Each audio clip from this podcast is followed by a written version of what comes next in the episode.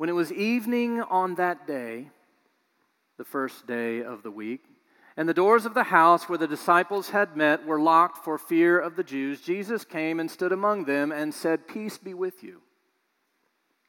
After he said this, he showed them his hands and his side.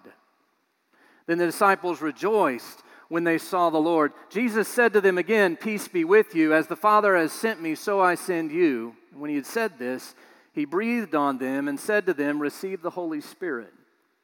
If you forgive the sins of any, they are forgiven them. If you retain the sins of any, they are retained. But Thomas, who was called the twin, one of the twelve, was not with them when Jesus came. So the other disciples told him, We have seen the Lord. But he said to them, Unless I see the mark of the nails in his hand and put my finger in the mark of the nails in my hand and in his side, I will not believe. A week later, his disciples were again in the house, and Thomas was with them. All the doors were shut. Jesus came and stood among them and said, Peace be with you. Then he said to Thomas, Put your finger here and see my hands. Reach out your hand and put it in my side. Do not doubt, but believe. Thomas answered him, My Lord and my God. Jesus said to him, Have you believed because you have seen me? Blessed are those who have not seen and yet have come to believe. Join me in a prayer.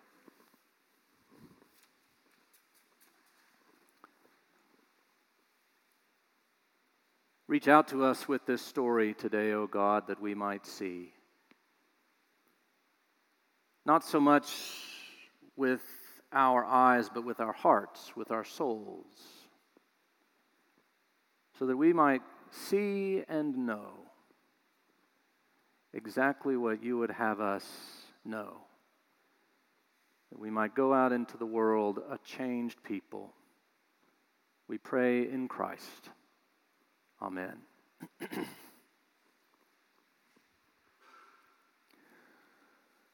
My eyes have seen the Savior Christ the Lord. Those are the words Simeon sang when he first laid eyes on Jesus as a child. Mary and Joseph had brought the young Jesus to the temple to be dedicated, as was the custom. And a man named Simeon, we are told, a very religious man known for his deep spirituality, was sitting there in the temple waiting for him because, as the story goes, God told him he would see the Messiah before he died.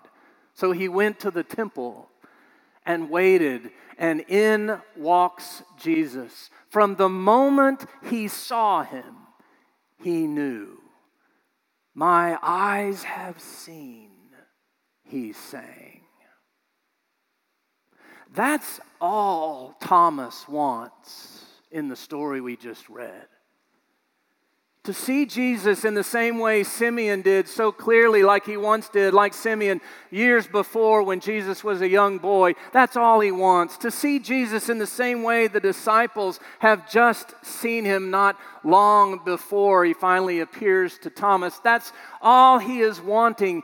To see Jesus in such a way that it might rekindle his lost belief, reboot his lost hope. After all, he saw them lay his body in the tomb. He saw Jesus die on the cross. All he wants is just a little proof.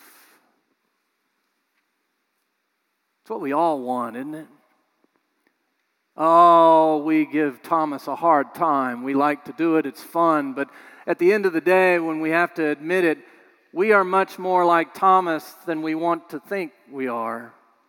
We want to see, we want just a little proof. We want to see Jesus in the same way that they did, that we might actually believe without question, without doubt, so clearly that we don't even have to think anymore about it. That's, that's what we hope for which is probably why John's gospel goes to such lengths to describe in great detail all the events that happened after that first Easter morning. This whole story is simply there to get Thomas and us to see. In fact, that's the goal of the entire Gospel of John. All John wants is for us to see Jesus. That's all he wants. Did you know that John's Gospel is often referred to as the book of signs? Did you know that?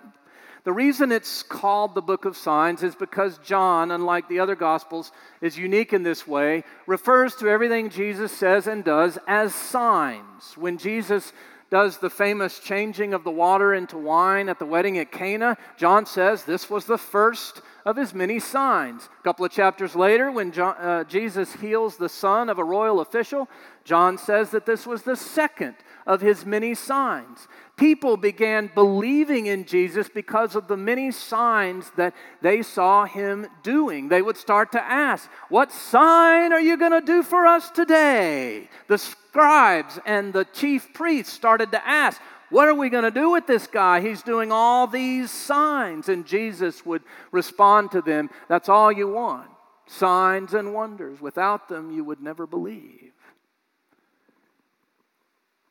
We just want to see. That's all John wants us for us is to see Jesus. That's all he wants.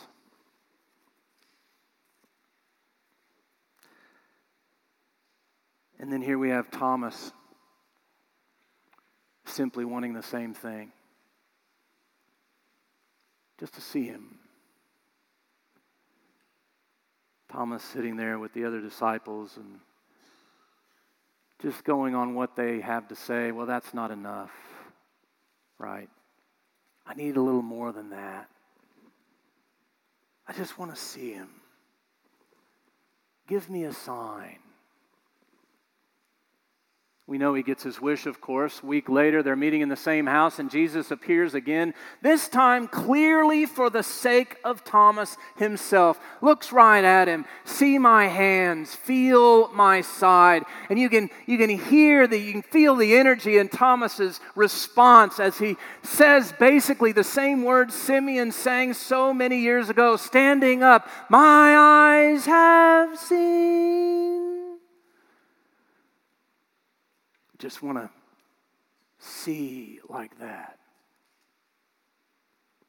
And that's when Jesus, of course, responds with the line that just yanks at all of us, nags at all of us.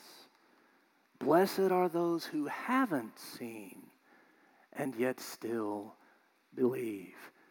Dang, why in the world you got to say a line like that? We thought we had something going here those who haven't seen and yet still believe. It reminds me of a conversation in the John Irving's book, A Prayer for Owen Meany.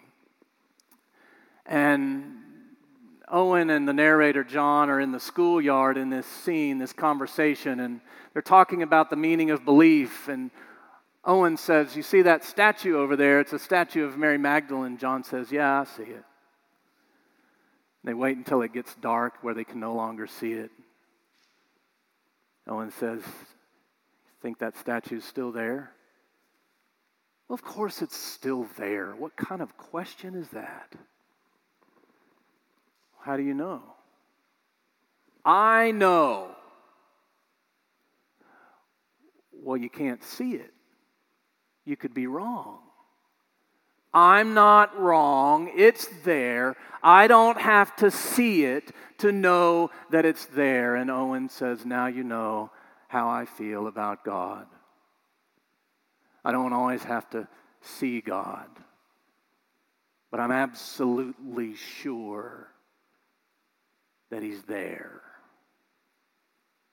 We want our belief to be like that, don't we?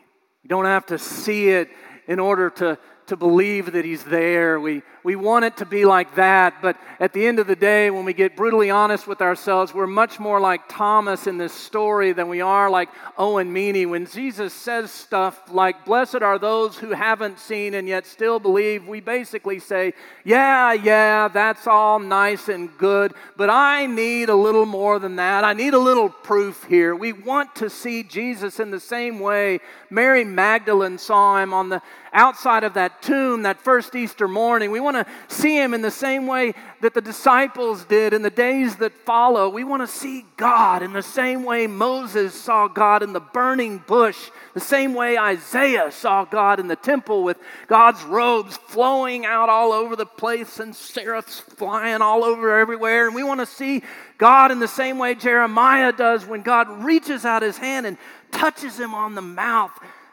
we want to see God like that. We're a lot more like Thomas than we are like Owen Meany. We just, we just want to see.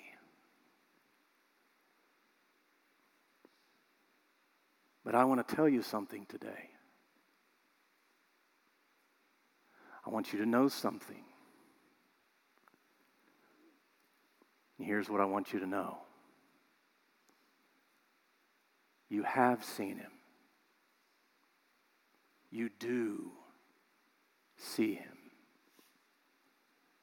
You want to know how I know? I know because I have seen him. I've seen God at work in the life of this church. My eyes have seen people come into this place and never leave because they are loved and supported here more than anywhere else in their entire life. My eyes have seen refugee families experience the welcome of Christ's open arms at an Easter egg hunt right on our front lawn. My eyes have seen a big window in our atrium, like it is today, lined with cards, each one stating a reason that, in a way that God has touched their heart to the life of this congregation. My eyes have seen eighth grade confirmation students come before the elders of our church like they did this last Tuesday and talk about their own faith and how this place has helped them see God in ways that would blow your mind. My eyes have seen the Savior Christ the Lord. That's what my eyes have seen. Jesus is right when he said, Blessed are those who haven't seen and yet still believe, he's right about that. But I'm here to tell you today that something Thomas learned a long time ago that you have seen. You do see him. All you've got to do is look around and let it fill your heart. Amen.